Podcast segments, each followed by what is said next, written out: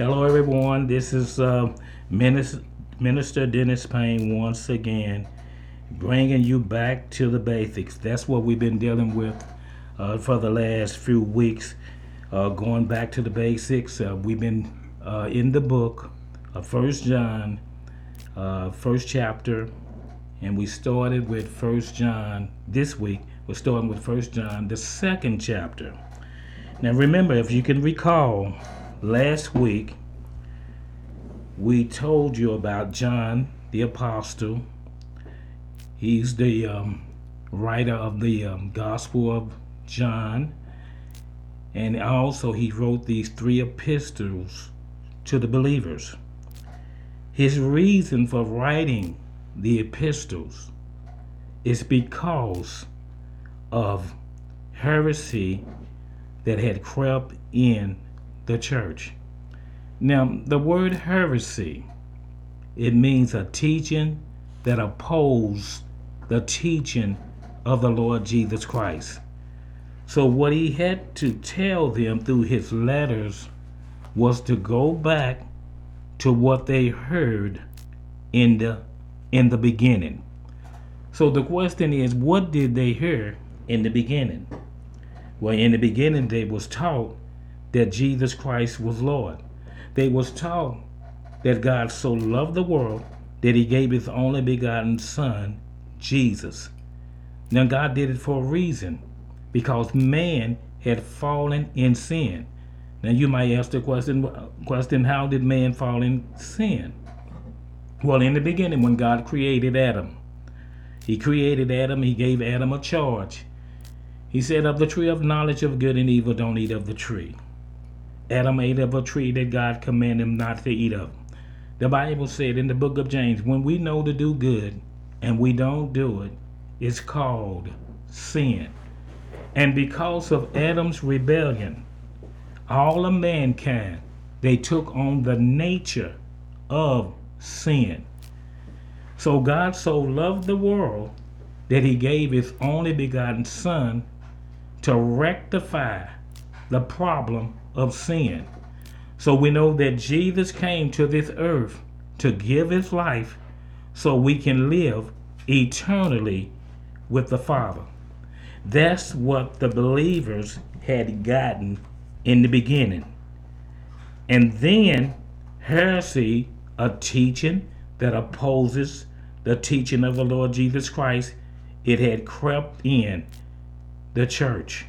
The heresy was they felt like Jesus was coming right then, but not so. Hallelujah. They felt that way. So he had to deal with that issue. They also, there was some that had crept in that was teaching Judaism. They was teaching except you keep the law, you couldn't be saved. So John had to address this problem. So we're going to begin with the first John and 2 and 15. He told the believers to love not the world, neither the things that are in the world. If any man love the world, the love of the Father is not in him. Now, what was John trying to convey to the believers? Well, what he was saying was not to be influenced by the world system. Even though the believers are in the world, we are not of this world. You must understand the world as it is has been corrupted because of the fall of Adam. Many people don't know that when Adam rebelled against God, all of God's creation, all of God's creation was affected because of his rebellion. The climate was affected because of his rebellion. The animal kingdom was uh, affected because of his rebellion. The vegetation kingdom was affected because of his, his rebellion. Everything was affected because of the rebellion of Adam.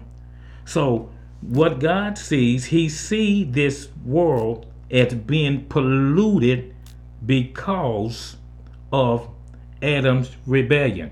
That's why the Bible states in Romans 3 and 23 all have sinned and come short of the glory of God. Everything has been corrupted because the rebellion of Adam. We took on the nature of human beings. Mankind had took on the nature of sin based on Adam's rebellion toward God. The Bible said in the book of Romans 5 and 12, through one man sin entered. And because of that sin, death came as a reason of Adam's rebellion toward God to the point that all have to die. The book of Hebrews stated in the book of 9, the ninth chapter, verses number 27, it's appointed once for man to die, but we have to be judged for all the deeds that we've done in the body. So he wrote to the believers to love not the world, neither the things that are in the world. He states if we if any man love the world, the love of the Father is not in him. God's love is not in him. When you love this present world, know this God's love is not in you. That's what he's trying to tell us. He said, For all that is in the world, the lust of the flesh, and the lust of the eyes and the pride of life is not of the Father, but is of the world system.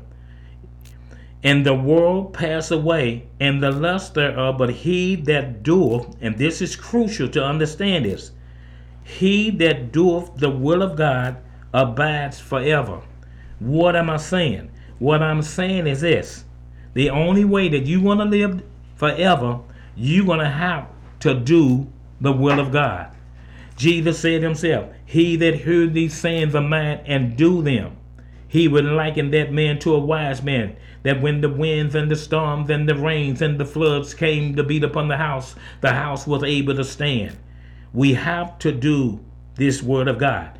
In other words, to prove that we love God, we have to keep his commandment. Jesus said himself, If you love me, you'll keep my commandment, and we know that his commandment is the word of God.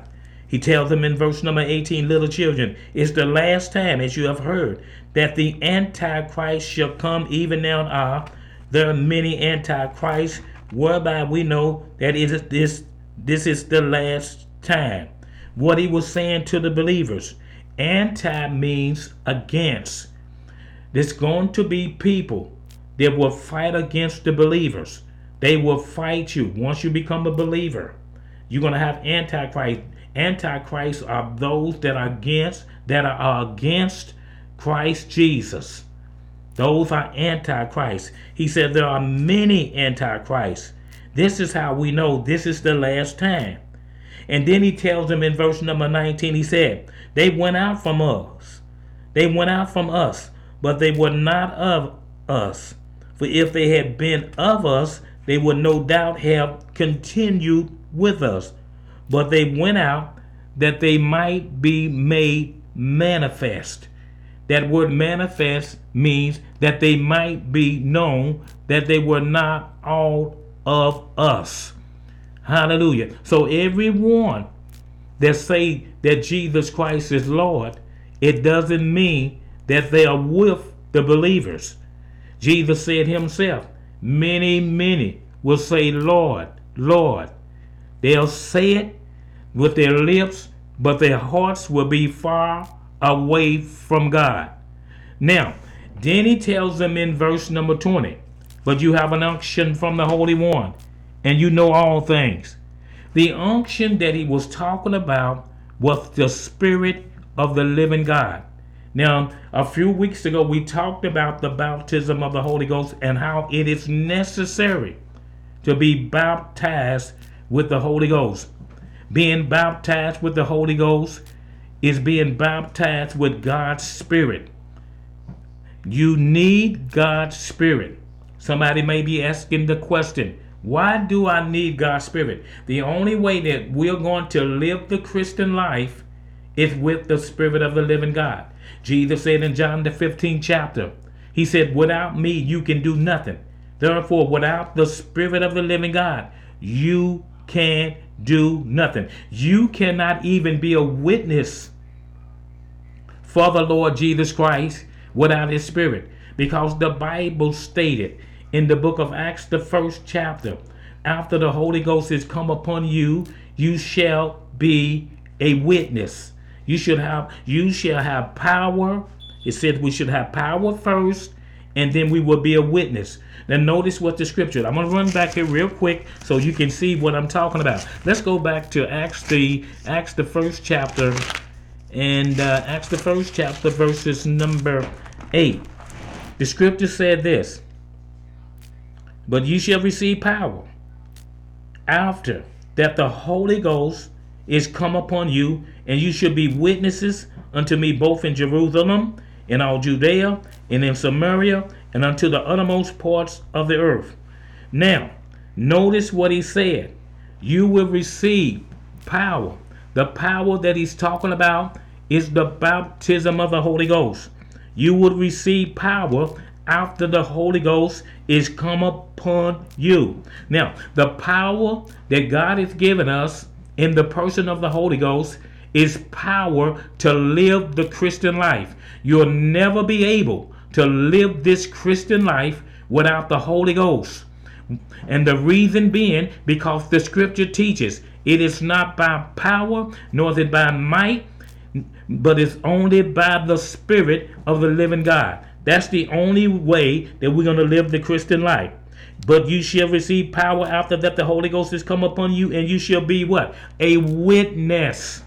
Okay? This is only after the Holy Ghost is come upon you, you'll be able to be a witness.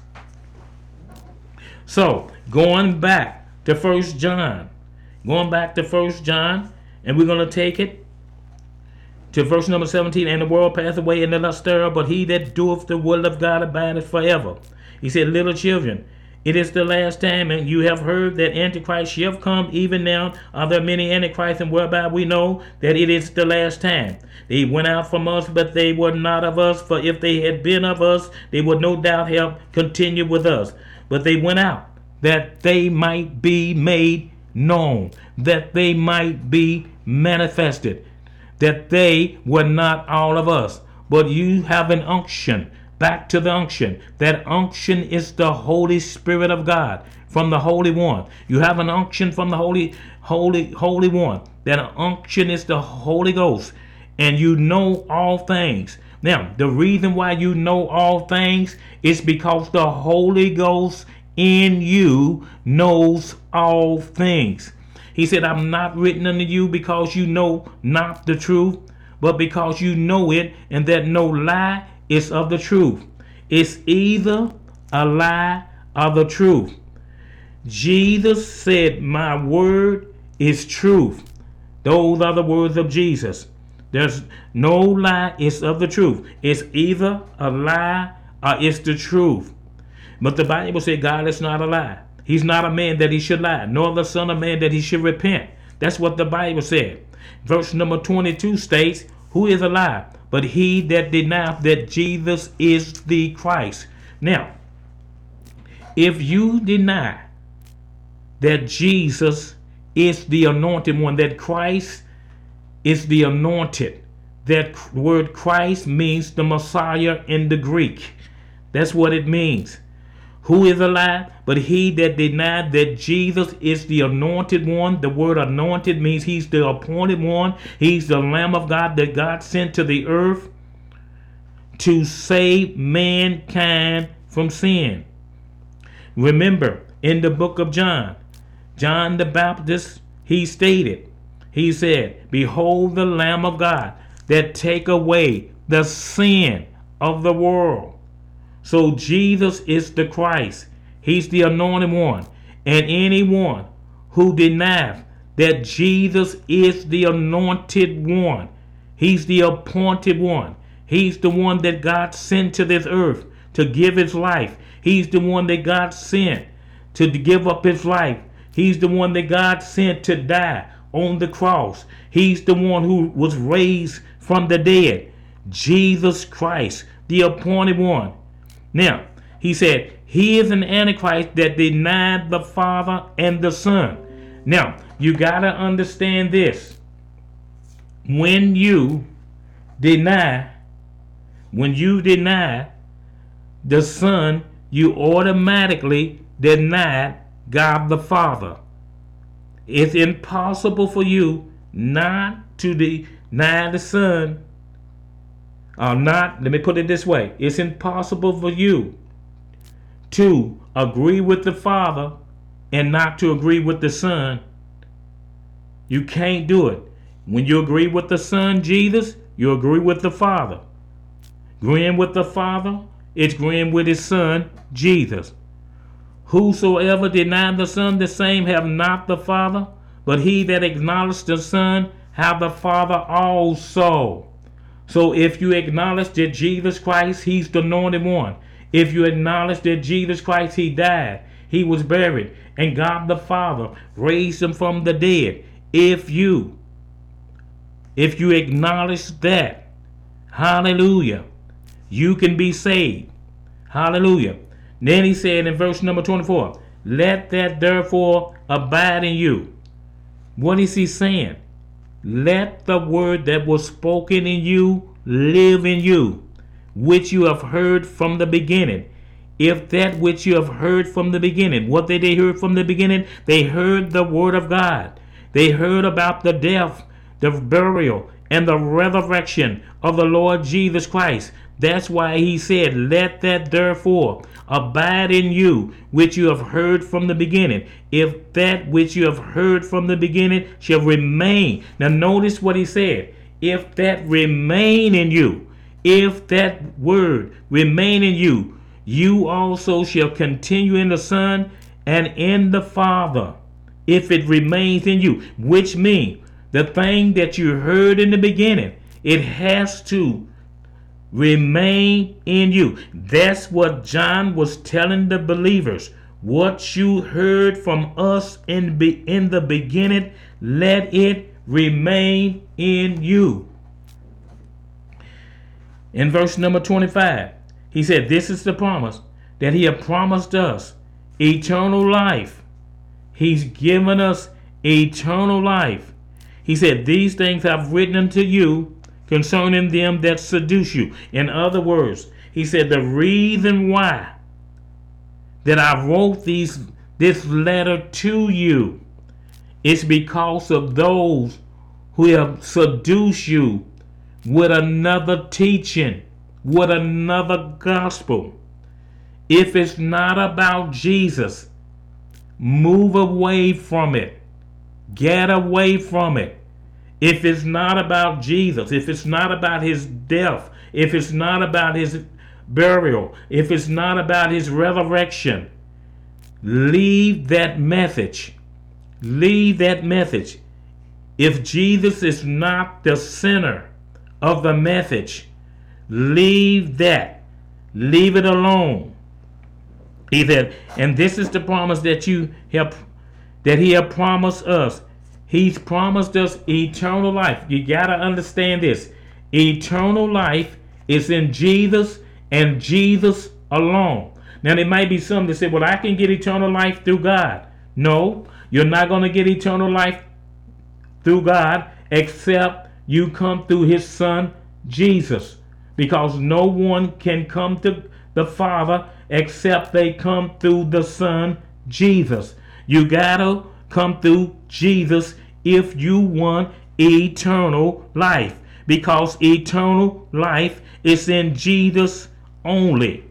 He said, These things I've written unto you concerning them that seduce you. He said, But the anointing, now you got to get this the anointing, what anointing? But the anointing which you have seen, received of him, abides in you. The word abide means the anointing you received in him lives in you. What anointing did they receive? They received the baptism of the Holy Ghost. And what he's writing to the believers, he's letting them know the Holy Ghost that live in them. The Holy Ghost that live in him. He's going to teach you. He said, But the anointing which you have received of him abideth in you, and you need not that any man teach you. Let me stop right there. What does it mean?